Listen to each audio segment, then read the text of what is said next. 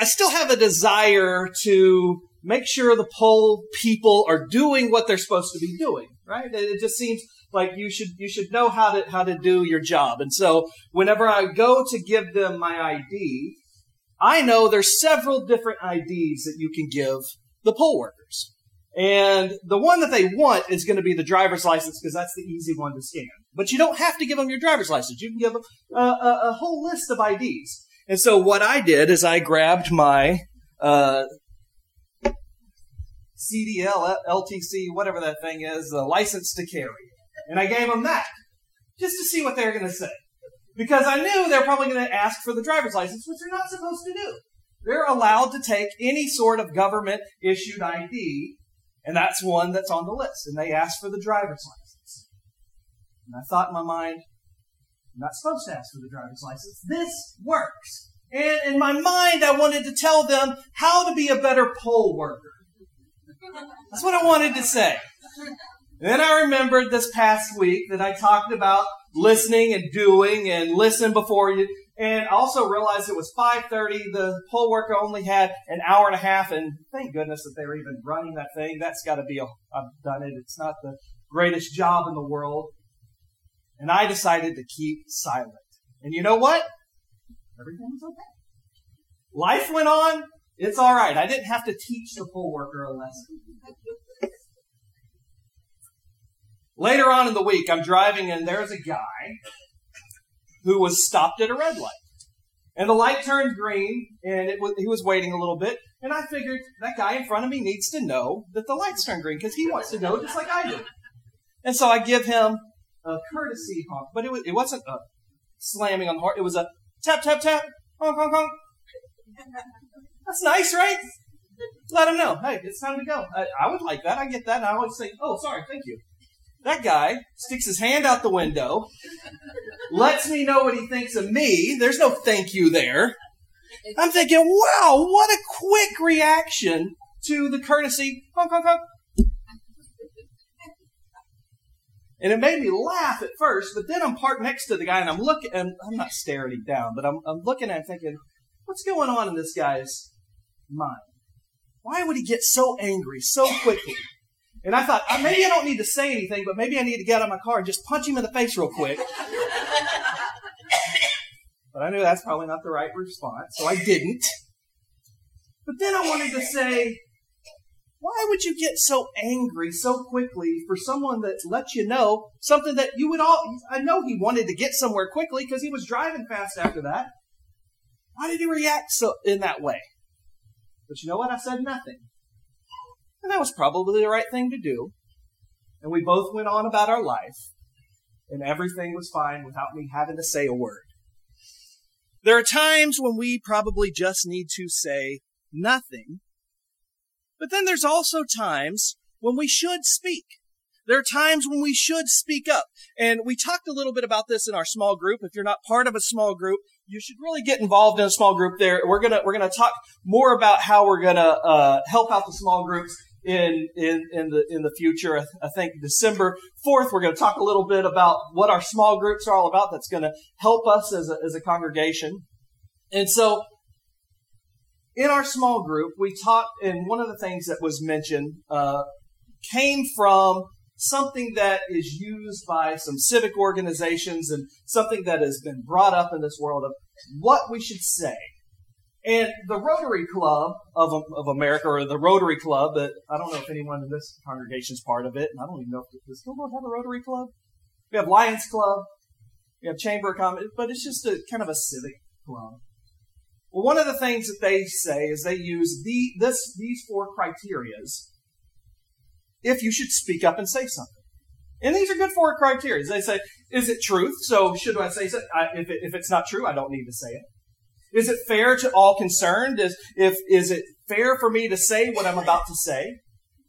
Will it build goodwill and friendships? And will it be beneficial to all concerned? And if you can answer yes to all of those, then you should probably say something. That's a good time to step up and say something. So that's a good rule of thumb. I like, I like that idea the, the Rotary International has. But a lot of times, we don't have the time to process through, or we don't process through these questions. We don't process through this information and we react strictly out of emotion, like we talked about last week. And some of the times when we act like that, we say things that might be hurtful, say things that aren't fair, say things that may, might not be true. And that's not how God calls us to live our life. God calls His people to live a higher standard than what this world has to offer. If we're going to be mature Christians, like the book of James is teaching us, we've got to learn to have control on what we say because what we say often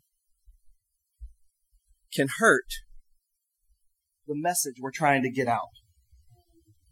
James says in James chapter 1, verse 26, those who consider themselves religious and yet do not keep a tight rein on their tongue deceive themselves, and their religion is worthless. James is talking to a, a group of people that have come out of Judaism. And in, in Judaism, there's all sorts of rituals. There's all sorts of festivals that they go to. And they can go and they can practice all of these rituals, all of these festivals. And yet, when they run their mouth in a way that discourages others, that puts others down, that shows anger to others, their religion just becomes worthless. And while we are now a, a, church that is that has been around for over two thousand years, right around two thousand years, we still have these little ritual kind of things that we do. Now, what we have in here every every week, I get with the song leaders, and we put together something like this. It's the order of worship. There's nothing wrong with the order of worship. Matter of fact, if you read a lot of what Paul talks about, he talks about how to have orderly worship. And that's a good thing to, to come here and to sing songs of praise, to do the Lord's Supper, to have an offering, to have a sermon, to have Bible class. We, we do that. We go through this, this little ritual almost every week. And there's nothing wrong with that. But if we go through the motions of what we do on Sunday, what we do when we come on Wednesday, we spend these few hours glorifying God, and yet the rest of the week we go out and we slander others. We speak ill of others. We have loose lips. Our religion, what we've done here starts to become worthless. And we all struggle with this. So one of the things that James does is he has a whole chapter basically that he talks about having control on our mouth. Knowing when to not run our mouth, when to close it, having control of our tongue. And so he starts off this section of taming the tongue and he says, Not many of you should become teachers, my fellow believers, because you know that we who teach will be judged more strictly. Now, this verse right here is one of the worst verses for our education committee to go and find teachers because they say, well, James says not many of us should be teachers. James is trying to give you an excuse, but that is not really what James is talking about. If you go back to what life was back then, a teacher that he's talking about isn't a Sunday school teacher necessarily. This teacher he's talking about uh, more exemplifies something like a rabbi.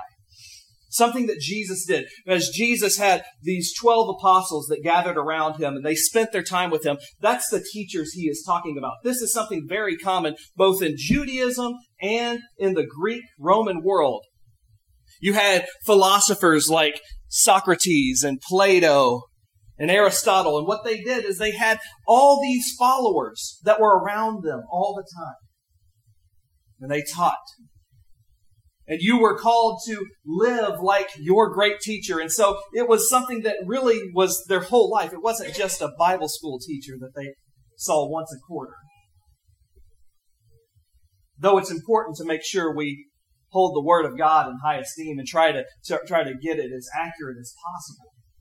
Jesus is talking to these people that are heavily involved in their students' lives.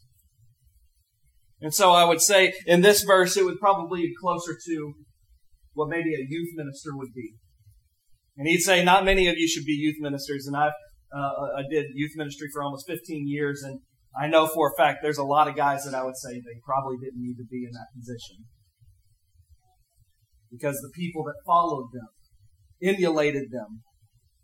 And when they went astray, they had folks go astray with them.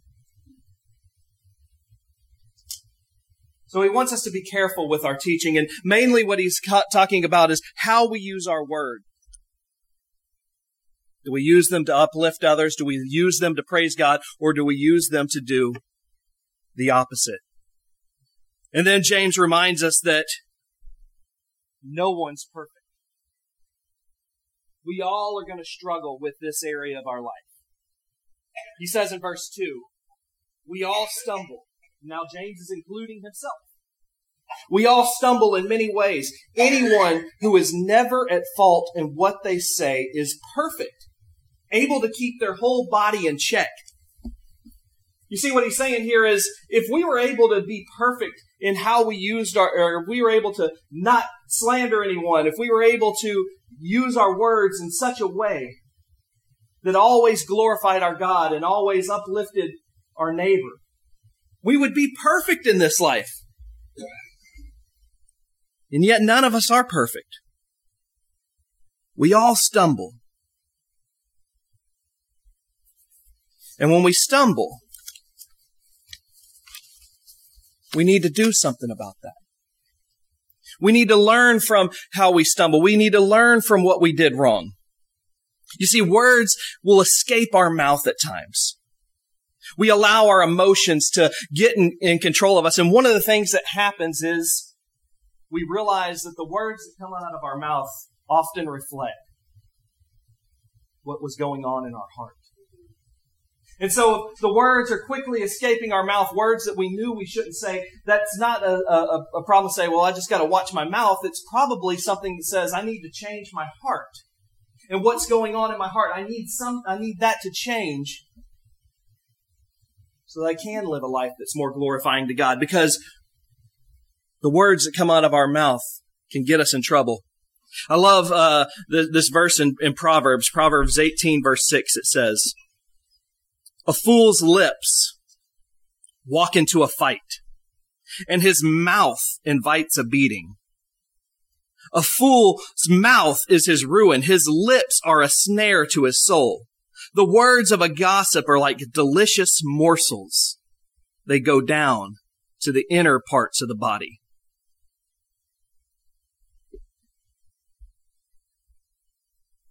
The wise man in Proverbs and this wise brother of Jesus, James, are going to show us that our mouth has a tendency to get us in trouble. Our mouth can get us beaten up at times. Our mouth can cause us to lose our job. Our mouth can break relationships. A mouth can end, end a marriage. Our mouth can destroy lives. And our mouth can destroy a church.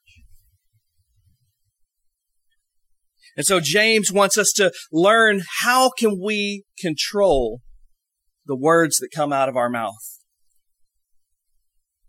And he gives us an idea of what that will look like. In verse 3, it says, When we put bits into the mouths of horses to make them obey us, we can turn the whole animal. The bit can turn the whole animal. It can take it to where you want it to go. And sometimes the rider on that animal doesn't know how to move the reins. I'd be one of those riders.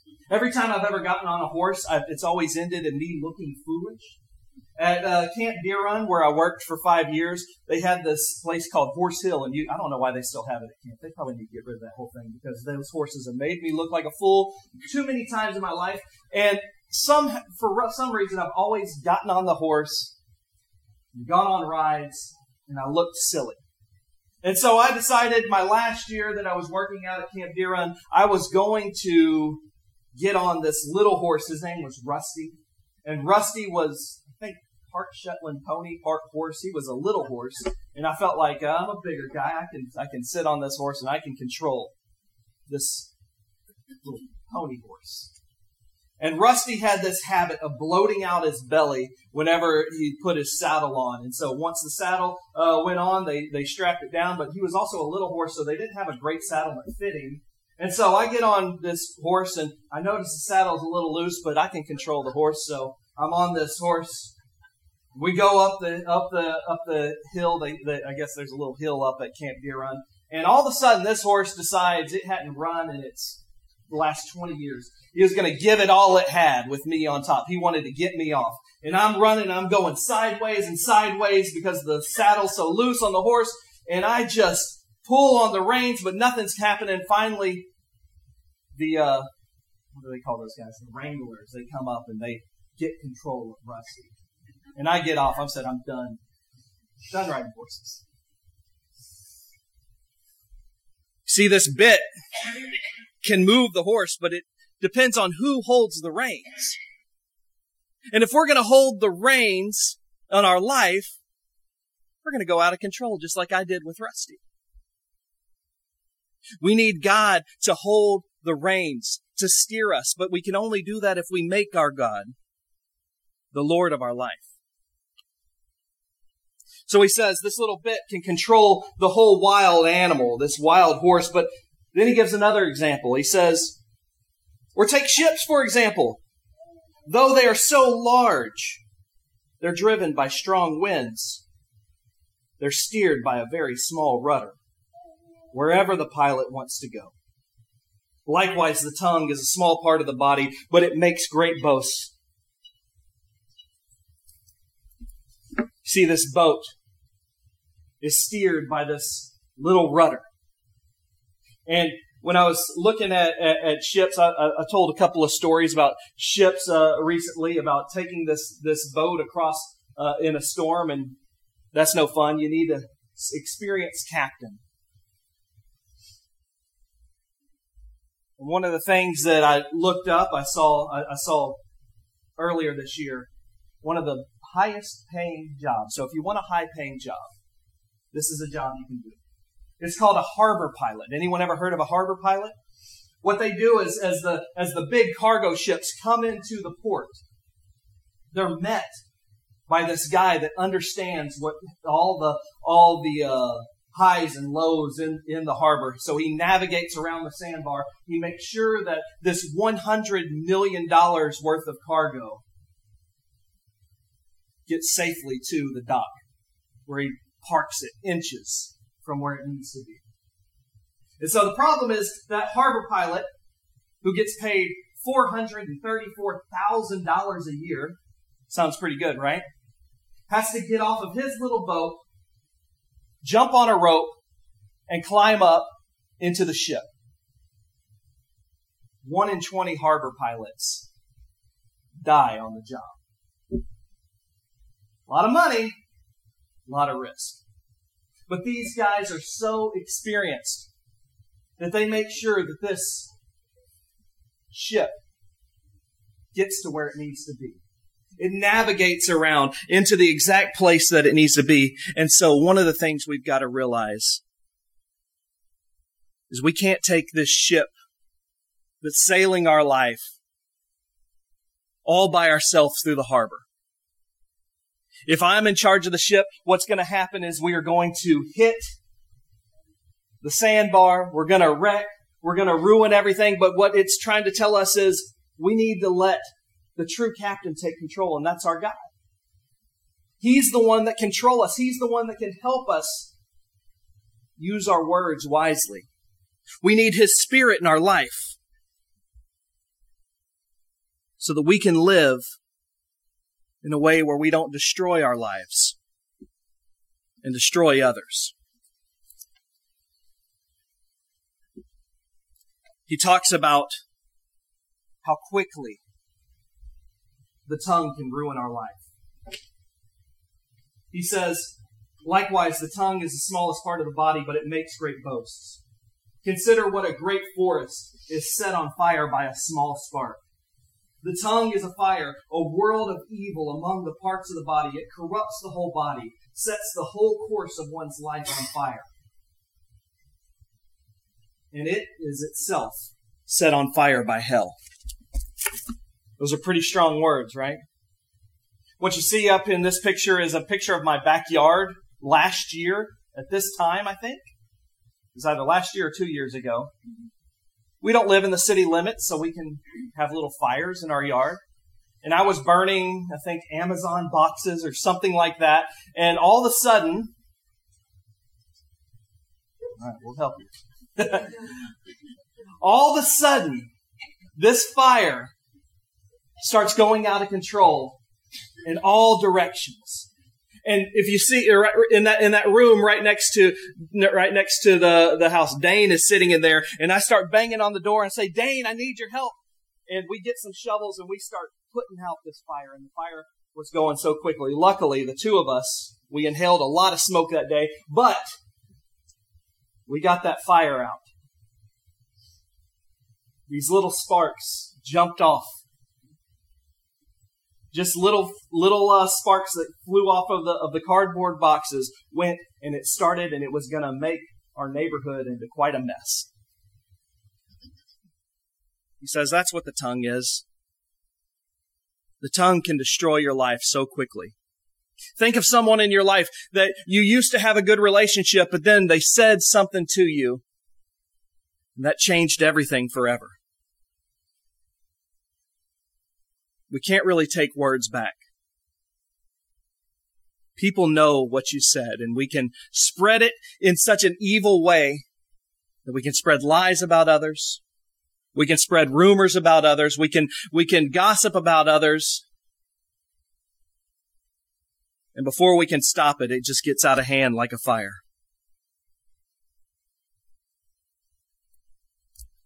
We got to be careful with our words, but we can't just do it on our own. James says, all the animals and birds and reptiles, sea creatures are being tamed and have been tamed, tamed by mankind. But no human, no human being can tame the tongue. It's restless evil, full of deadly poison. He's letting us know that there's all sorts of wild animals in this world, but the wildest is our tongue. It can't be tamed by just human beings.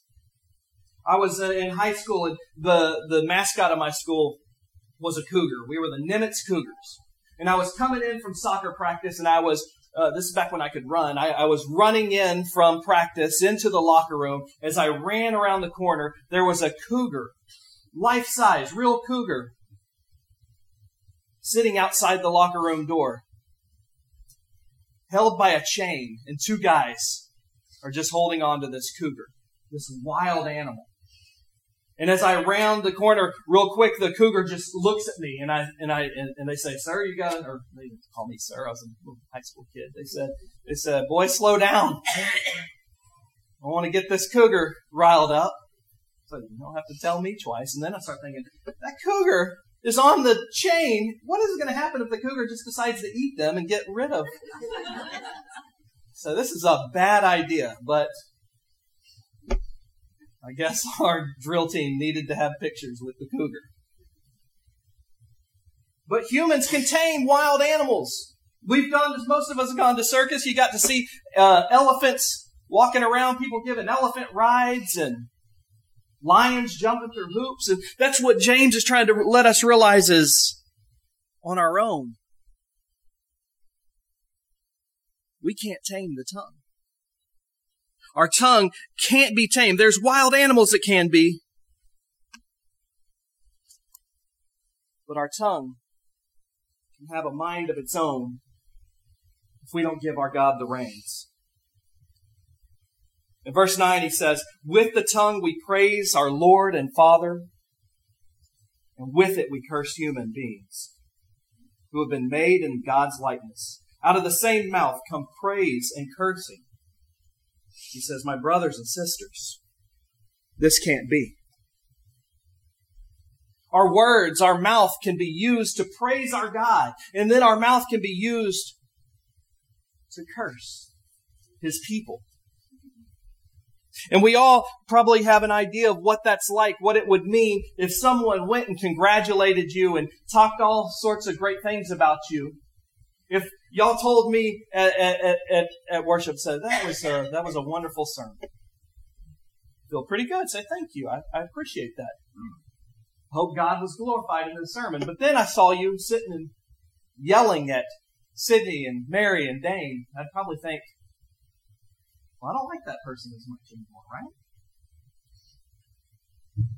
You can't just sit here and praise me and then talk negatively about my family and curse them and belittle them. It just doesn't work that way. And that's what God's saying to us is you can't sit here and praise him and then see his children see the people that He created and curse them. If you look at that monitor out there, you're going to see lots of faces of people in our community. And I would, I would encourage you to go and look at the, those faces. And some of these people in the community can bother us. And we see, oh, these people are the problem with this community. Our God wants us to understand it's not that they're the problem. They're the potential harvest for us. They're the ones that we're called to go out and reach. So they're the ones that we're trying to tell the good news to. We're not called to go out and curse them, but we're called to teach them the good news of God and about His love. In order to do that, we need to be a refreshing fountain. He ends it this this this uh this section with this. He says both fresh water and salt water flow. Can both fresh water and salt water flow from the same spring? My brothers and sisters, can a fig tree bear olives or a grapevine bear figs? Neither can a salt spring produce fresh water. James wants us to realize, and our Lord wants us to realize, that if we're going to glorify Him, we got to be a fountain of fresh water, going out into this world, encouraging others. This is a hard world to live in, and so we need our Lord to help us navigate through this harbor. Help us get around all these sandbars that are going to try to destroy us. We can't do it on our own. We have to have Christ in our heart. That's why Jesus says in Matthew chapter 12, verse 34 Whatever is in your heart determines what you will say. A good person produces good things from the treasury of a good heart. Jesus wants us to have a good heart. He wants us to be able to say wonderful things to Him, to glorify Him, but He also wants us to reach all the people in our world with this message. From our heart, our mouth will speak. And if we fill our lives with Him, if we fill our lives with His Spirit, we're going to be able to speak kindness and graciousness. We're going to be able to tell the good news to those that need to hear it. That's what we are called to do. we can only do it if Christ is in our life. And the way we can do that is we can be baptized into Him so that we can receive the gift of His Spirit. And then we allow the Spirit to work on us, to sanctify us, to allow us to grow closer to Him each and every day, to follow His example each and every day, and let that Spirit speak through us. And glorify God through the way we treat others and speak to others. If you need to be baptized today to get that Spirit, you can do that. We have the waters of baptism ready for you. Or if you need any help in surrendering your life to Him so that He can take control of the reins, so that He can navigate this ship of life for you, please come while we stand and sing.